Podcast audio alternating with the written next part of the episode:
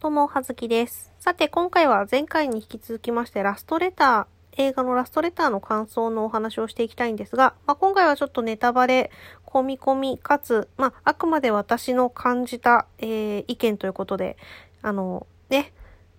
聞いていただきたいというか、まあ、これからラストレター見るよう、見るかもねっていう方は、まあ、聞かない方が、聞かないでいただけるとありがたいです。はい。というわけで、早速内容ガンガン言ってくんですけど、あのまあ、前回のところでもちょっと言ったんだけど、その、音坂京志郎さん、まあ、福山雅治さん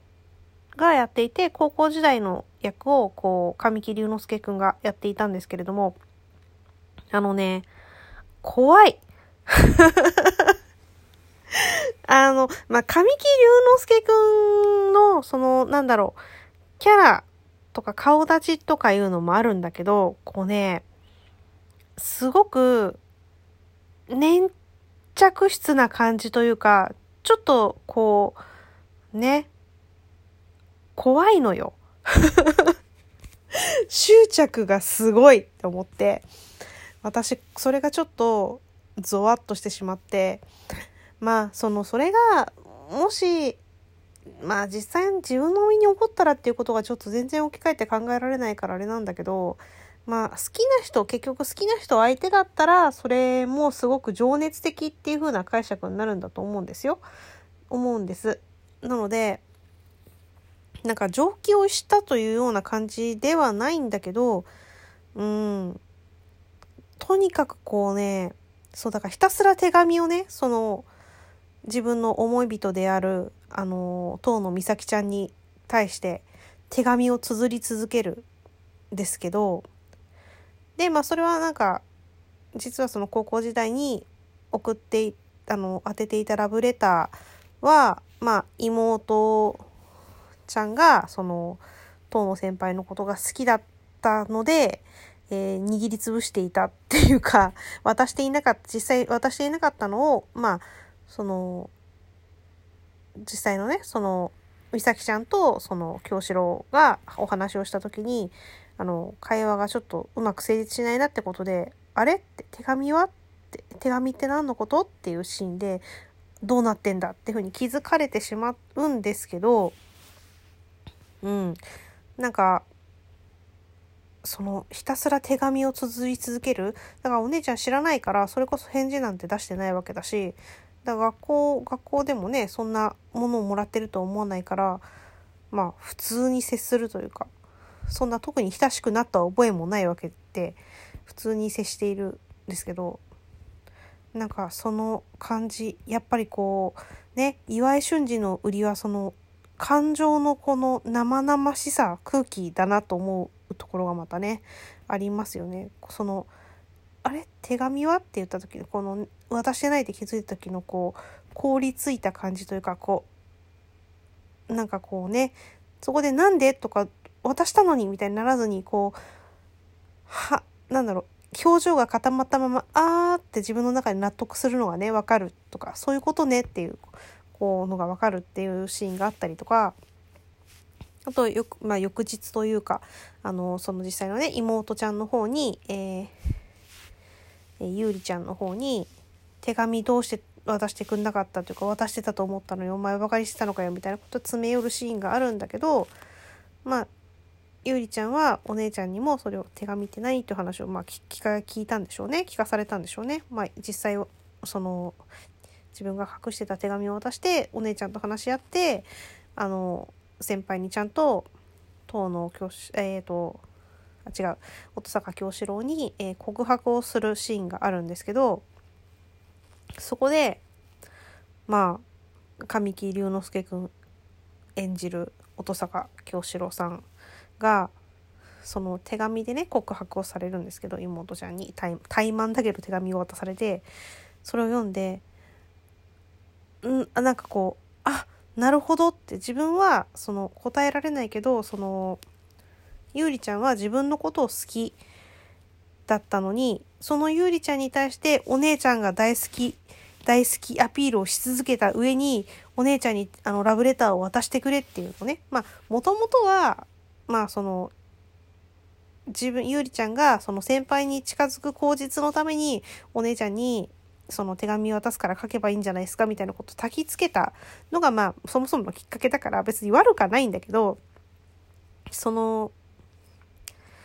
おにあの自分のことをそのゆうりちゃんは好きだった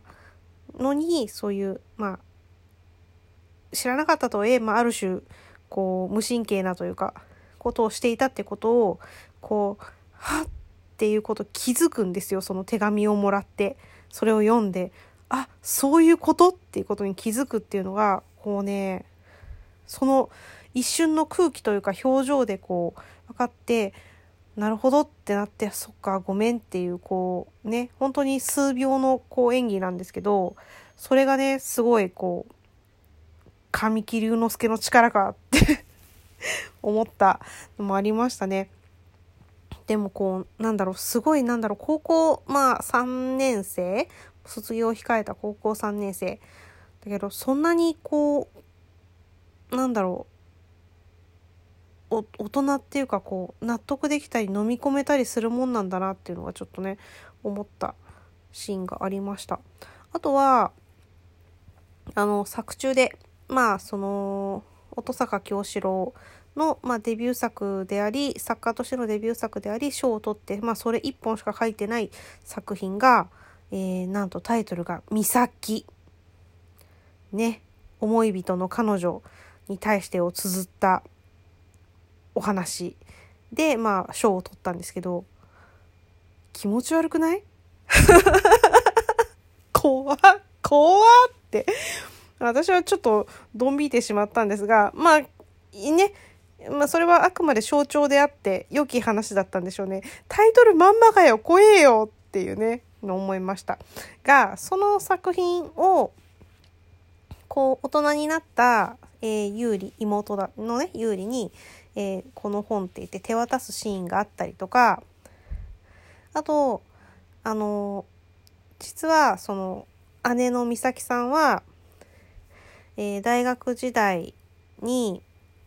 とある男と駆け落ちをしてしまって、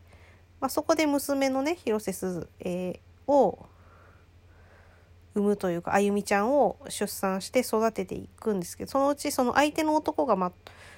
ろくでなしでそれによって病んでしまって亡くなってしまうんですけど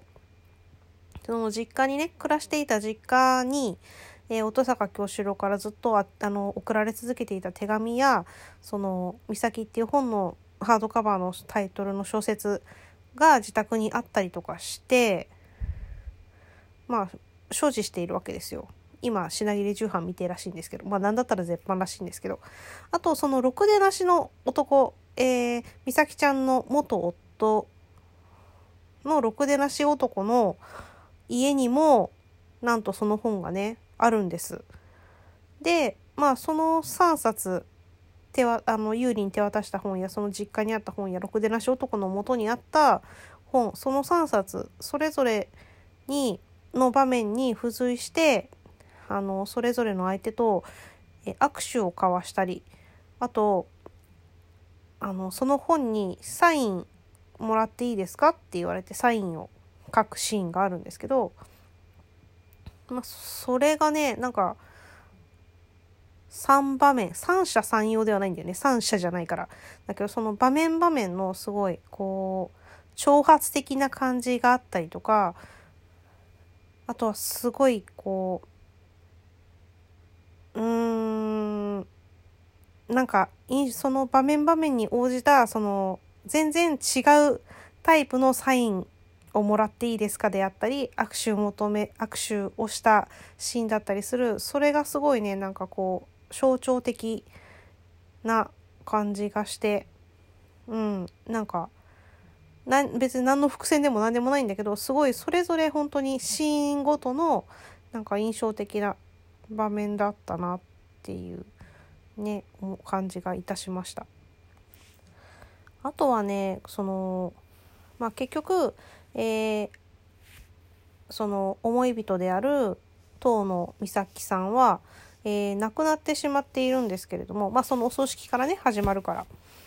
なんだけどその死んでしまった死因がまあ最終的には自殺で亡くなっているんですが